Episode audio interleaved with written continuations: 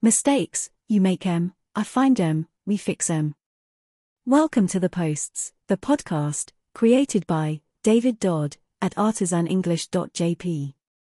Today is Thursday, April 7th, 2022. Our focus will be on offshore.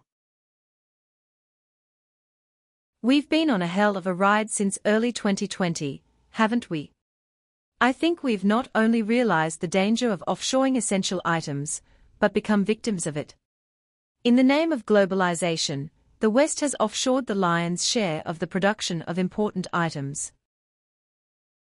When something such as manufacturing or the registration of a ship is offshored, it's made, situated, or registered in a foreign country, especially to take advantage of lower taxes and costs or less stringent regulations. It worked well for quite a while.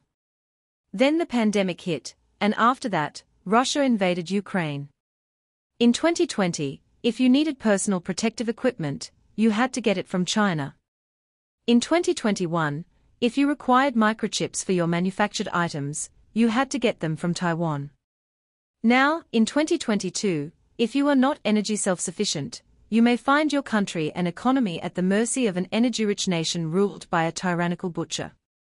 The world, or at least the Western world, has had an epiphany. From Canada to Japan and all countries in between, national leaders now understand that we need to bring our offshore manufacturing home and build up expertise in various industries on our soil to count on ourselves during an emergency. Merchant seamen working on foreign registered vessels are often not paid for their services, as discussed in the lesson, Shipping News. Essential medications are also often manufactured overseas or contain ingredients that are not produced domestically. We addressed that way back in 2019 in my lesson titled Generics.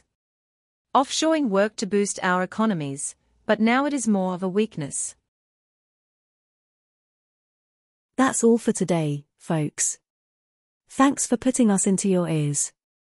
Remember, if you want to improve your English skills by using English instead of only studying it, contact David at www.artisanenglish.jp/contact.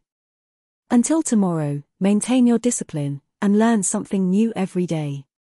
Oh, and one more thing, have you taken today's quiz yet?